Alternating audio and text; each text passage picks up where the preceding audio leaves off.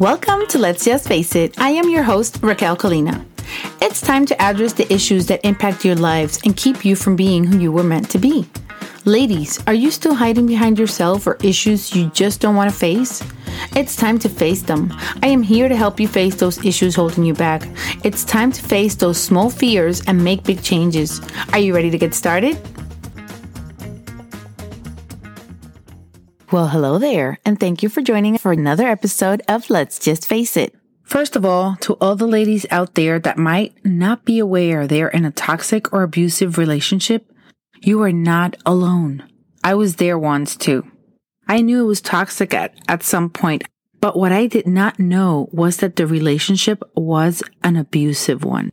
I didn't know the names of any of these things that I was going through at the time, but now that I know and I have studied all these things, it becomes easier to see, easier to be aware, and that is what I want to share with you.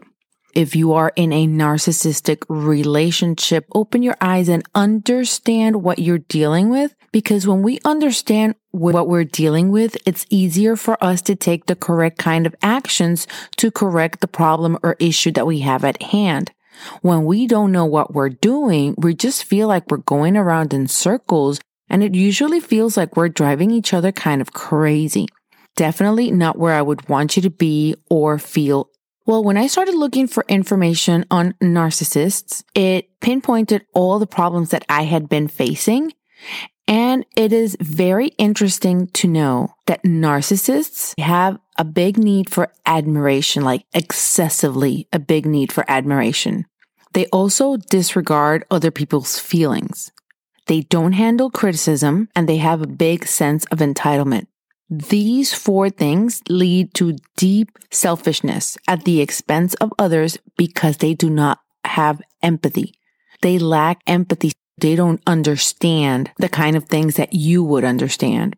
But let me tell you this, this is all a mask. They are very fragile with low self-esteem, and they're very vulnerable. They find relationships unfulfilling. They also fear others may not enjoy being around them. Now, as much as they have this mask on, they also project themselves as very charming, but it's very superficial. The problem with these kinds of people is that they're not easy to spot. They know how to go about certain things and make it very hard or confusing to actually spot them. They insist that things didn't happen or it didn't happen the way that you think or say they did. Questioning your beliefs and your opinions. Gaslighting is to undermine another person's reality by denying facts, the environment, and or their feelings. Manipulated into turning against their cognition, their emotions, and who they fundamentally are as people. It's a way to deflect their responsibility, to disarm you, tear you down. This could have devastating long-term effects on your emotional, mental, and even your physical well-being. With narcissists, gaslighting tends to be more popular in men. It does not mean that men are only capable of gaslighting. There are exceptions. It can happen in any kind of scenario, but what is most common is in romantic relationships. When you start in a toxic relationship, you will start to get love bombed. The start of any relationship can be very exciting, but love bombing has another strategy in place. He wants to gain your trust and affection very quickly to wrap you around in his web. Love bombing is about control, creating dependency, and idealization of him. Recognizing some of these strategies might not necessarily mean that you're specifically being love bombed, but it helps you to be aware and analyze your situation further. They start treating you as if you've been in a relationship for a very long time, or that you've known each other for more than you have actually known each other. They start telling you that they love you, that you're perfect for them, that they haven't met anybody like you. And this comes way before they actually get to know you, or you haven't exposed yourself of that much.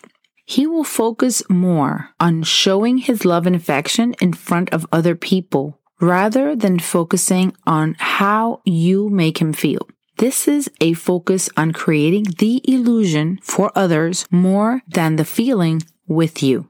Even though anyone can be capable of love bombing, it's more commonly used by those that have narcissistic personality disorder, but not necessarily.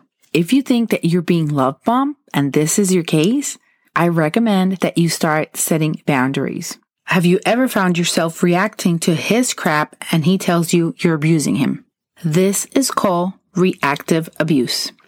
Reactive abuse is when you, as the person being abused, lash out against your abuser. Your response tends to be through screaming, insulting, or even in a physical manner.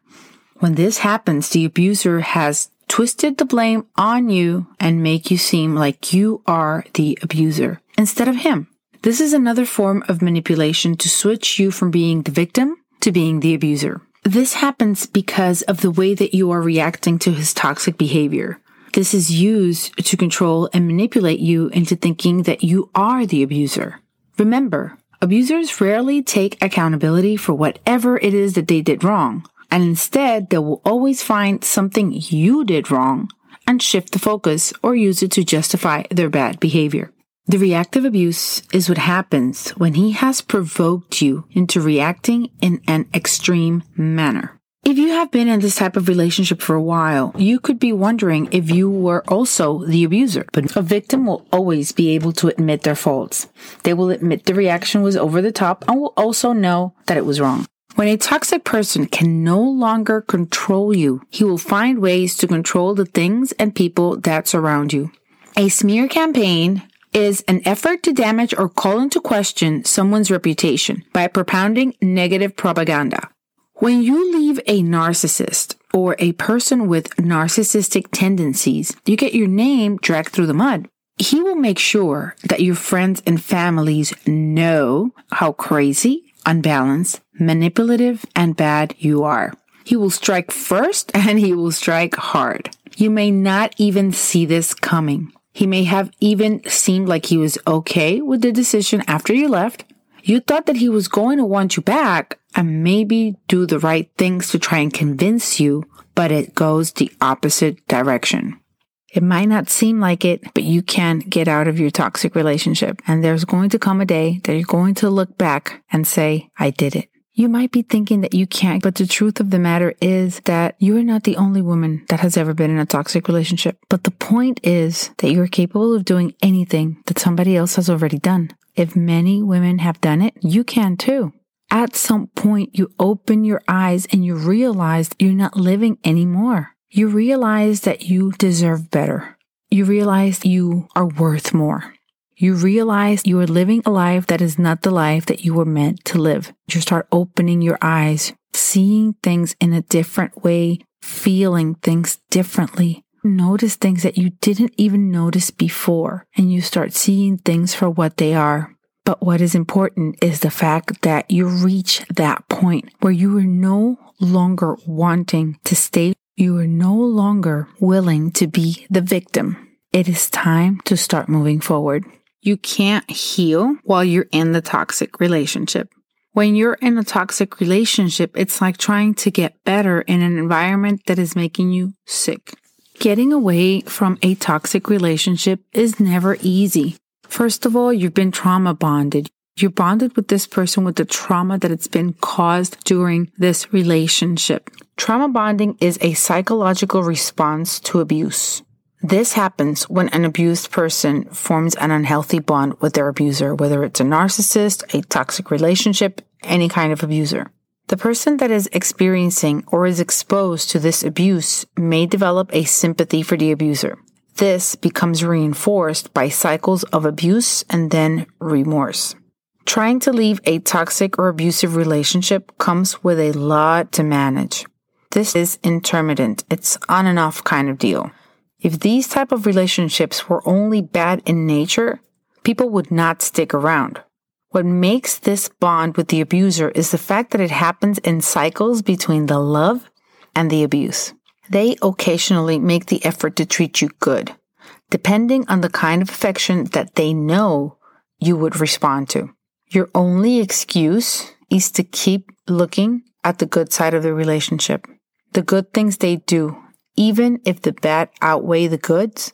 You're always going to be looking at the good parts of the relationship that is keeping you from blocking the bad parts of the relationship. It's vital to recognize that you might be in a toxic relationship that has led you to trauma bonding. Keep your eyes open for this one.